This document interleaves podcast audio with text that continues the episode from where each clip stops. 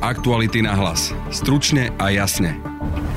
Strane Smer, ale aj Robertovi Ficovi osobne opäť rastú percentá. Proti pokusom na deťoch a na Slovensku sedia vo väzbe politickí väzni. Čo je za tým, vysvetlí politolog Pavol Baboš. Noviny predsa neplnili vnútrokoaličné hádky medzi Ficom a niekým iným. Robert Fico si vedel urobiť poriadok vo vnútri koalície. Dnes je na Slovensku šéfka Európskej komisie Ursula von der Leyenová. S premiérom Eduardom Hegerom rokuje aj o pláne obnovy, teda o európskych miliardách, ktoré prídu aj na Slovensko. Medzi podmienkami sú však riešenia klímy. Enviroaktivistka Lucia Sabová upozorňuje, že niektoré podmienky nesplňame. Čiže je tu veľká obava, že nebudeme vedieť vyčerpať. Tam sú veľmi striktne nastavené tie mechanizmy a môže sa stať, že keď nesplníme niektoré z tých milníkov a z tých cieľov, čo tam máme, tak Európska komisia nám vlastne stopne celý ten balík a už nepošle ďalšiu dávku tých financií. Počúvate podcast Aktuality na hlas. Moje meno je Peter Hanák. Pripravte sa na leto s novým meským SUV Hyundai Kona. Nová Kona dostala mladý, hravý dizajn a aerodynamickú športovú siluetu s dizajnovými diskami. Pokročilé bezpečnostné prvky a moderné technológie konektivity doplňa veľký displej a prémiový audiosystém. Spoznajte konu v predajniach Autopolis Bratislava na Račianskej, Panonskej alebo na Boroch, alebo sa objednajte na jazdu na www.autopolis.sk. Aktuality na hlas. Stručne a jasne. Na Slovensku je systém ovplyvňovania tzv. univerzálnych svetkov udavačov. Je tu systém manipulácie s trestnými konaniami a na Slovensku sedia vo väzbe politickí väzni. Robert Fico a jeho strana Smer pomaly, ale isto rastú v prieskumoch. Kým na začiatku roka sa Smer pohyboval od 8%, teraz má 10,5 až 12%. Jeho témou už nie sú len nominanti Smeru vo väzbe, ale napríklad aj očkovanie. U nás ako taký barani. Prezidentka, poďme očkovať všetkých za každú cenu, vrátane detí, preboha nebláznime. To chceme naozaj pichnúť 12-ročné dieťa niečím, čo sa vyvíjalo pár mesiacov? A je nám úplne jedno, aký vplyv to bude mať na DNA, aký vplyv to možno bude mať na plodnosť toho dieťaťa do budúcnosti alebo na iné parametre zdravého života. Ale čím ďalej, tým viac máme pocit, že pracujú títo ľudia pre farmafirmy. Ešte raz ostro protestujeme v mene strany Smer sociálna demokracia proti pokusom na deťoch pri mikrofóne mám teraz politologa Pavla Baboša. Poznáme sa, tak si budeme týkať. Ahoj, Pavlo. Ahoj. Čo hovoríš na to, že rastú preferencie Smeru, a teda nie len politickej strany Smer, ale aj osobné preferencie Roberta Fica v tom prieskume, eh, ktorý odvysielala Markíza včera, bol vlastne nedôveryhodnejší ako Fico už aj Igor Matovič, dokonca Veronika Remišová má nižšie čísla dôveryhodnosti, alebo teda vyššie čísla nedôveryhodnosti ako Robert Fico a samozrejme Marian Kotleba a Andrej Danko. Aká je tvoja reakcia? Mm, ja si myslím, že je to v prvom rade dôsledok e, jeho výraznej aktivity a výrazných snách zviditeľňovať sa, byť e, na očiach, e, organizovať tlačovky s prižmureným okom podané aj niekoľkokrát denne a kritizovať vládu. Toto je v jeho pozícii, to znamená v opozícii veľmi vďačná pozícia, pretože on naozaj nemusí prinášať podrobné, detálne riešenia. Stačí tá kritika, to je jeho úloha a do pozornosti sa dostane a takto vlastne sa dostávajú aj jeho odkazy k ľuďom. No dobre, ale tí ľudia, ktorí ho už odmietli vo voľbách naposledy, zabudli alebo naopak je to nejaký spomienkový optimizmus, že spomínajú si na tie na zvyšovanie platov štátnym úradníkom, policajtom? Mm, ja by som možno poopravil to, že ho odmietli. A Smer mal vo voľbách pred rokom a niečo stále viac percent, než má dnes. A druhá vec je, že došlo k oddeleniu Petra Pellegriniho ľudí okolo neho a, tak, a takýmto spôsobom vlastne dokázal Peter Pellegrini na seba naviazať časť bývalých voličov Smeru, ale evidentne nie všetkých. No a práve Robert Fico sa svojou aktivitou snaží získať si časť naspäť, ale on loví aj v nových vodách. To nie je len o tom, aby získaval tých, ktorých mal predtým, tým. Mnohé jeho aktivity smerovali ku konšpiračným médiám a mnohé jeho výzvy alebo odkazy išli k ľuďom, ktorí možno strácajú nejakú pevnosť rozhodnutia v, v strane Kotlebovci LSNS práve kvôli problémom, ktoré má Marian Kotleba a jeho strana a, a takto možno získava ďalších. Je to aj odraz nejakého obratu v tej diskusii o boji proti korupcii, lebo predsa len po vražde Jana Kuciaka a Martiny Kušnírovej sa tu začalo vo veľkom hovoriť o tom, že treba očistu, treba bojovať proti tým ľuďom, ktorých vlastne reprezentoval Smer, lebo tak mnohí z nich sú momentálne vo väzbe. No a teraz ako keby sa tu dial taký obrad v tej debate, do ktorého sa zapája aj koaličná strana Smer rodina, keď začínajú viac ako na potrebu tohto boja proti korupcii upozorňovať, že aby náhodou sa nestalo, že niekto nevinný e, bude falošne obvinený, hovorí Robert Fico dokonca o politických väzňoch.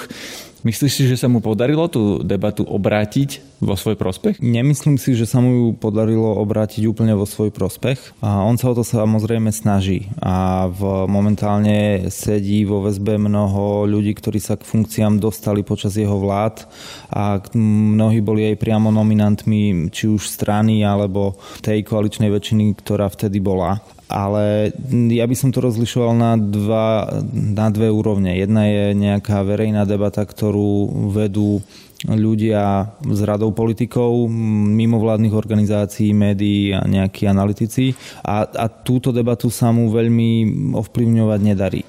No ale t- na tému vlastne nezáleží, lebo he voliči sú starší ľudia na vidieku, ktorí nie sú teda v bratislavskej bubline. Presne tak. N- nemyslím si, že by mu na tom úplne nezáležalo. On, on nemôže ani z tejto, nazvem to, elitnej debaty vychádzať ako úplný lúzer alebo ako niekto, s kým sa slušný človek nemá prečo baviť, ale je pre neho druhorada z hľadiska preferencií, pretože volia všetci ľudia a naozaj Slovensko je dominantne rurálne, to znamená, že jemu naozaj viac záleží na tom, aby e, jeho hlas, jeho odkaz sa dostal do dedín medzi tých starších ľudí, aby sa im pripomenul, že on je tu pre nich a on prináša aj iné témy ako, ako len korupcia. Dnes to môže byť trošku taký spomienkový optimizmus, ako si hovoril na začiatku, a, ale mm, evidentne sa mu to darí. Čo si myslia tí ľudia v tých obciach, hlavne tam menších obciach a mestách, tí starší ľudia, ktorí sú typickí voliči smeru, keď robíš nejaké výskumy, fokusové skupiny? Tak e, najprv viem, že presne s takouto skupinou som už dávno fokusovú skupinu nerobil, ale keď teda mám čerpať z rôznych skúseností z minulosti, tak toto nie sú ľudia, ktorí by uh, naskočili na tú protikorupčnú vlnu, povedzme v, od e, vraždy Jana Kuciaka až po uh, tie voľby v marci 2020. Toto im je jedno? Nepovedal by som, že úplne jedno, ale to nie sú ľudia, pre ktorých protikorupčný boj je hlavný motív, ako si vyberať politickú stranu. Vyberajú si podľa zvyšovania dôchodkov, alebo vlakov zadarmo, alebo obedov zadarmo, alebo podľa čoho? V prvom rade si vyberajú podľa sympatií a nejakého dojmu, ktorý majú s politikou. A on samozrejme ide ruka v ruka aj s e, témou, ale je to taký mix. Áno, zvyšovanie dôchodkov je jedna z top priorit pre ľudí, ktorí sú odkazaní iba na dôchodok a z neho musia vyžiť.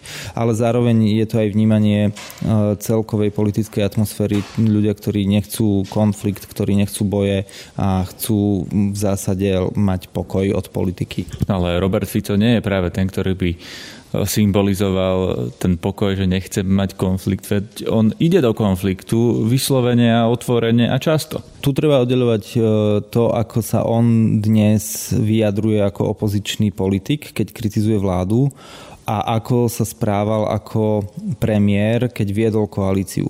No ale pamätáme si, protislovenské prostitútky, boli novinári, útočil na rôzne skupiny rôznym spôsobom.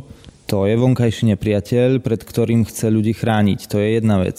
A druhá je, že vo vnútri koalície neboli hádky predmetom e, dennodenných debát, alebo akože noviny predsa neplnili vnútrokoaličné hádky medzi Ficom a niekým iným. Robert Fico si vedel urobiť poriadok vo vnútri koalície. A to je to, čo on dnes vyčíta dnešnej vládnej koalícii, alebo to, čo kritizuje, že nerobia nič, len sa hádajú. A ľudia nechcú vidieť, ako sa politici hádajú medzi sebou. Tam, tam treba rozlišovať, že, či je to konfliktný štýl, ale v záujme ochrany e, tej vnútornej skupiny pred vonkajším nepriateľom, alebo či sa hádajú medzi sebou. A, a v tomto Robert Fico naozaj bol iný ako dnešná, alebo jeho koalície boli iné ako je tá dnešná. Z hľadiska vnútorných konfliktov boli jednoducho oveľa súdržnejší, oveľa viac si vedeli vydiskutovať dovnútra a nedostávalo sa toľko k médiám a tým pádom k ľuďom. Čo téma pandémia? Lebo tam Robert Fico nabehol teraz až na takú konšpirátorskú vlnu. Ty si to vlastne už povedal na začiatku, on mal aj také turné po tých konšpiračných médiách, vystupoval aj Slovan TV a podobné e, záležitosti. Teraz rozpráva také veci napríklad, že očkovanie detí sú pokusy na ľuďoch, e, vyslovene odrádza od toho očkovania, sám sa ešte nenechal zaočkovať. Ale čím ďalej, tým viac máme pocit, že pracujú títo ľudia pre farmafirmy. Ešte raz ostro protestujeme v mene strany Smer sociálna demokracia proti pokusom na deťoch. Je toto cieľenie na voličov Mariana Kotlebu? Ja si myslím, že z časti áno a z časti je to veľká snaha vymedziť sa voči nejakému mainstreamu, pretože musel pochopiť, či už sám Robert Fico alebo nejaký tým ľudí, ktorý okolo seba má, že nedokáže na tom mainstreamovom poli súťažiť s Petrom Pellegrinim a s hlasom. To znamená, že ak chce byť relevantným nejakým partnerom do budúcej koalície a mať váhu, politickú váhu, ktorej odrazom sú preferencie, tak e, sa musí dostávať niekde na pomedzi mainstreamu a alternatívy. Takže on sa snaží byť politickou stranou vlastne pre konšpirátorov, nie úplne pre hardcore konšpirátorov, ono z tých hardcore konšpirátorov nie je na Slovensku až tak veľa, oni sú len hlasní. Ale on sa snaží byť e, povedzme stranou pre ľudí, ktoré, ak sa bavíme o tomto uhle pohľadu, pretože stále jadrom jeho volictva sú ľudia v dôchodkovom veku. A tí by mu ale nepriniesli cez 10% dnes. A z toho posledného prieskumu, ktorý robila agentúra Focus, vieme, že okolo polovica, približne polovica jeho voličov je v dôchodkovom veku, 65+. Plus. A to je ten základ, ktorý on si potrebuje udržať a sú to navyše ľudia z menších obcí s nižším vzdelaním. Ale na to ďalej potrebuje naviazať ešte iné vrstvy spoločnosti alebo iné skupiny voličov, aby sa dostal cez tých 10%, aby bol relevantným partnerom. No a tie získava potom medzi ľuďmi, ktorí nie sú hardcore konšpirátori, alebo takí tí tvrdohlaví konšpirátori, ale skôr ľudia ktorí pochybujú, ktorí nie sú úplne presvedčení možno o bezpečnosti vakcín, ľudia, ktorí počujú po, po, alebo potrebujú počuť uh, nejaký alternatívny hlas a nechcú sa nechať prevalcovať len tým, čo hovorí uh, vláda. Sú to ľudia, ktorí viac dajú na emócie ako na nejaké racionálne argumenty? Mm, určite áno, ale takých je nás 95% v tejto krajine. To, toto nie je nič zvláštne. Aktuality na hlas. Stručne a jasne. Dnes je v Bratislave predsednička Európskej komisie Ursula von der Leyenová na stretnutí s premiérom Eduardom Hegerom a práve premiérovi Eduardovi Hegerovi poslala otvorený list iniciatíva Zelený reštart. Jedna z jej členiek, pani Lucia Sabová, je teraz so mnou v štúdiu. Dobrý deň. Dobrý deň, prajem.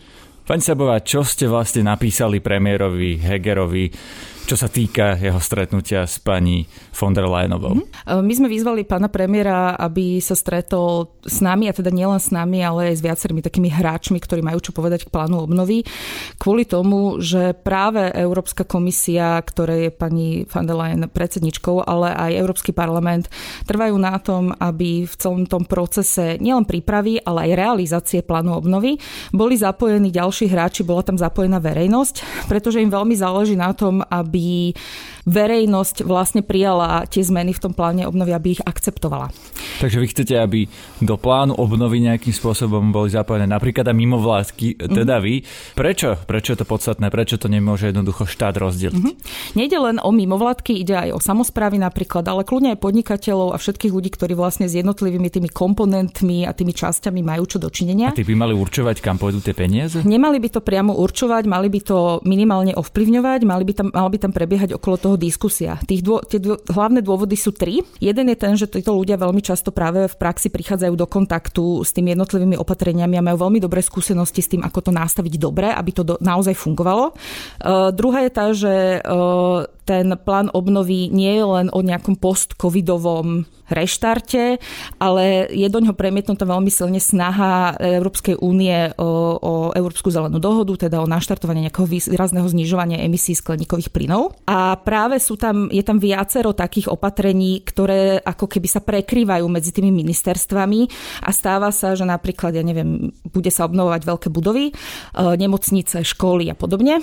A tie rezorty prirodzene nemajú až takú skúsenosť aj s tými zelenými opatreniami v rámci toho, aby sa teda tam naozaj znížili, lebo to sú tie klimatické opatrenia tam. Takže vy chcete, aby vláda, keď bude rozdeľovať tie peniaze z toho európskeho plánu obnoviť tie miliardy, keď pôjdu napríklad do nemocnic, tak vy chcete určovať opatrenia, ktoré má tá nemocnica urobiť, aby tie peniaze dostala? To, čo my sa snažíme, nie je o to, aby to vlastne tie, tí hráči rozhodovali. To, čo sa snažíme, je, aby boli prítomní pri tom, keď sa to bude nastavovať a následne, keď sa to bude realizovať, aby tam bola aj kontrola. To je ten tretí ďalší bod, ktorý som ešte nespomenul. Chcete kontrolovať, či napríklad nemocnica, e, keď dostane nejaké európske peniaze, bude ekologickejšia? Áno, presne tak. A ako môže byť nemocnica uh-huh. ekologickejšia napríklad? Uh, tak toto je, tých ako keby vecí je tam takýchto viacero, ale toto je veľmi dobrý príklad podľa mňa. Uh, tá nemocnica môže byť ekologickejšia tak, že použije pri obnove, čiže tam, bude, tam pôjde o zateplovanie, výmenu zdrojov tepla, klimatizácie, uh, výmenu okien, množstvo, množstvo vecí, rozvodov a podobne, tak budovy u nás dokážu ušetriť obrovské množstvo emisí. My máme veľké rezervy v tomto a preto sa v pláne obnovy nachádza naozaj veľmi veľa obnov budov, historických, rodinných domov, nemocníc, škôl, dokonca aj ministerstvo spravodlivosti tam má nejaký komponent, takú časť, kde je tam obnova budov, pretože Slovensko dokáže veľmi veľa vlastne tých emisí ušetriť cez budovy. Čiže preto aj v pláne obnovy je veľmi veľký balík peňazí určený napríklad na toto, ale e, je úplne prirodzené, že jednotlivé tie ministerstva sa zameriavajú skôr na tú svoju časť časť. Hej, pozerajú proste, aby, mali, aby tá nemocnica mala dobré technológie, aby bola príjemná pre, pre tých pacientov, aj pre lekárov, pre personál a podobne. A ten, ako ten rozmer tých klimatických opatrení nám tam často trošku uniká, pretože ľudia aj na to nie sú zvyknutí, že toto je niečo, na čo majú prihliadať. Ale áno, tá Európska komisia na tom trvá, dala tam tie kritéria, ktoré to vyžadujú. A my si myslíme, že my vlastne dokážeme, tí jednotliví hráči dokážu pomôcť uh, nastaviť tie kritéria pri tých obnovách tak, aby to bolo čo najlepšie. Vy v tom otvorenom liste, ktorý ste napísali premiérovi Hegerovi, tak trochu naznačujete, že ak sa toto nepodarí, ak oni vás nepustia do nastavovaní tých pravidiel a následnej kontroly, teda ak mimovládky nebudú prítomné pri tom rozdeľovaní tých peňazí, nastavovaní kritérií a kontrole, tak by ten plán obnovy mohol byť ohrozený, že tie peniaze by sme nemuseli dostať alebo by sme ich museli vrátiť? A my, čo sme si my všimli z praxe, pretože my komunikujeme naozaj s tými rôznymi uh, ľuďmi z plánu obnovy uh, dlhšie, niekoľ, už vlastne od minulého roka, tak tam je veľká obava toho, uh, čo, s čím má logicky to Slovensko má s tým veľký problém a to je vlastne efektívne čerpanie tých financií z týchto európskych zdrojov. To sme videli pri eurofondoch. Čiže je tu veľká obava, že nebudeme vedieť vyčerpať. Tam, bude, tam sú veľmi striktne nastavené tie mechanizmy a môže sa stať, že keď nesplníme niektoré z tých milníkov a z tých cieľov, čo tam máme, tak Európska komisia nám vlastne stopne celý ten balík a už nepošle ďalšiu dávku tých financií. Bude to chodiť vo viacerých fázach. No a medzi týmito vecami, ktoré musíme dodržať, sú aj tieto ano. Eh, klimatické eh, opatrenia, vrátanie napríklad nemocnic. Áno, samozrejme tie klimatické opatrenia sú jedno z kritérií. Je tam dokonca taký princíp, ktorý sa nazýva v angličtine, že do not significant harm, čiže výrazne nepoškodiť, ktorý veľmi dba na to, aby jednotlivé tie opatrenia eh, nepoškodzovali úplne všetky, nie len tie, ktoré sú označené ako zelené, nepoškodzovali nejakým spôsobom rôzne teda kritéria sú tam na biodiverzitu, na klímu, na, ja neviem, znečistenie vôd, vo vzdušia a podobne. Čiže tam veľmi im na tom záleží a budú to sledovať a budú to kontrolovať, lebo áno, naozaj oni, čo sa snažila vlastne Európska komisie spraviť, je nerobiť len jednu obnovu po covide, ale vlastne už spojiť dve dôležité veci dokopy, čiže obnovu po covide a klimatické riešenia. Toto je niečo, čo oni budú naozaj veľmi striktne posudzovať, už sme to videli aj pri príprave a aj opatrenia, ktoré vlastne nie sú úplne presne zahrnuté do toho zeleného balíčka, spadajú do do balíčka 37% klimatických opatrení. E, to sú napríklad tie obnovy budov. Čiže tam bude toto kritérium sa veľmi zohľadňovať. A keď ho nedodržíme, tak e, nám hrozí, že sa nedostaneme ďalšie peniaze. Áno, je tam riziko, že keď nedodržíme napríklad toto kritérium, tak e, tie peniaze budú zastavené. Rovnako my sa obávame toho, že keď tam nebude dostatočná tá kontrola nielen zo strany mimovládok, ale aj od ostatných subjektov, samozpráv a sociálnych partnerov a podobne, tak e, môžu vzniknúť nejaké priestory na to, čo sme tu na Slovensku trošku tak zvyknutí, na, také, na takú korupciu, na také e, dohadovanie si v pozadí proste tých investícií. Naozaj toto je taká ako bezprecedentná šanca naliať do, toho, do tej krajiny financie, ktoré nám môžu pomôcť v rôznych smeroch a jednou ranou. E, takže si myslíme, že tá naša snaha je hlavne o tom, ako urobiť to čo najlepšie a aby sme sa nezameriavali len na to, čo je určite dôležité, ale len na to, efektívne minúť tie peniaze a podporiť nejakú časť tej ekonomiky, ale aby v tom už boli aj tie opatrenia, ktoré smerujú k dodržiavaniu tej Európskej zelenej dohody. Brusel na to nedohliadne sám? Pre Brusel je veľmi ťažké na toto dohliadať úplne sám. Uh, oni síce jasne komunikujú, že toto je pre nich dôležité, uh, ale naozaj tak tá, tie samotné kroky a to, tá samotná kontrola je hlavne na členských štátoch. E, Brusel by musel mať niekoľkonásobne väčší aparát, aby dokázal kontrolovať až takéto detaily. Samozrejme nejaká kontrola tam je, e, niečo sa reportuje, ale oni nedokážu ísť úplne až do takých detailov, e, aby na to dohliadal priebežne. Brusel očakáva, že členské štáty sú natoľko uvedomelé, že rozumejú týmto princípom a že budú jedno samé, ako sa snažiť to dosiahnuť. Čo si teraz slibujete, alebo čo čakáte od premiéra Eduarda Hegera, že čo urobí, keď si prečíta tento váš otvorený list? Mm-hmm. My sme sa s pánom premiérom stretli ešte, keď bol ministrom financí v decembri minulého roku a tam sme po veľmi dlhom stretnutí nadobudli pocit, že pán premiér e, chápe tú dôležitosť toho zapojenia a že sme sa dostali na takú jednu úroveň toho porozumenia. Vtedy nám slúbil, že počas tej realizácie plánu obnovy budú títo kľúčoví hráči zapojení. E, my sme sa takto zapojili vlastne aj do pripomienkovania zákonu o pláne obnovy, v ktorom si myslíme, že to malo byť premietnuté, ale žiaľ nepodarilo sa nám presadiť, aby to tam bolo zahrnuté. Čiže my momentálne máme nejaký slub z decembra, ktorý sa nerealizuje a chceli by sme teda vedieť, že ako si e, pán premiér, keďže vlastne ten plán obnovy z ministerstva financí, to riadenie prešlo pod úrad vlády, pod neho, on si nechal túto, túto oblasť. E, ako si teda predstavuje, keďže sa to nestalo počas prípravy toho zákona, kde nám prišlo logické, že tam by to malo byť. Na dnešnom podcaste sa podielali Adam Oleš a Matej Ohrablo. Zdraví vás Peter Hanák. Aktuality na hlas. Stručne a jasne.